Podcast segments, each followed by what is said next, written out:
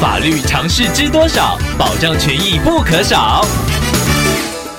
欢迎收听《法律知多少》时间，我们请到台湾瑞银法律事务所律师郑瑞伦来为您解答法律上的疑惑。各位听众朋友，大家好，我是郑瑞伦律师。郑律师您好，听众朋友小珍透过官网留言板想要请问您，他的朋友请他先帮忙汇款到别人的账户买东西，对方说之后会还钱，但之后却找各种理由拖延。由于听众是汇款到别人的账户，担心自己的权益受损，想要请问郑律师，这该如何处理呢？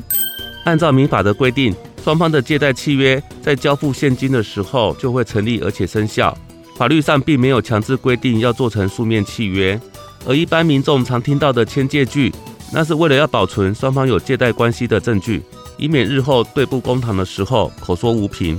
而民众借款给别人的时候，律师建议要保留双方有借贷关系的证据，像是签借据，或者是透过赖的对话记录来证明双方有这笔借款。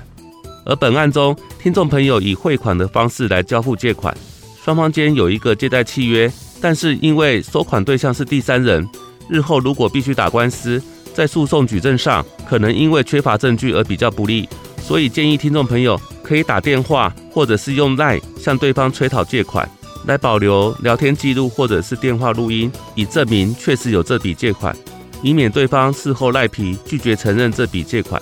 以上希望律师的回答可以帮助到听众朋友，谢谢。法律知多少？小小常识不可少，让您生活没烦恼。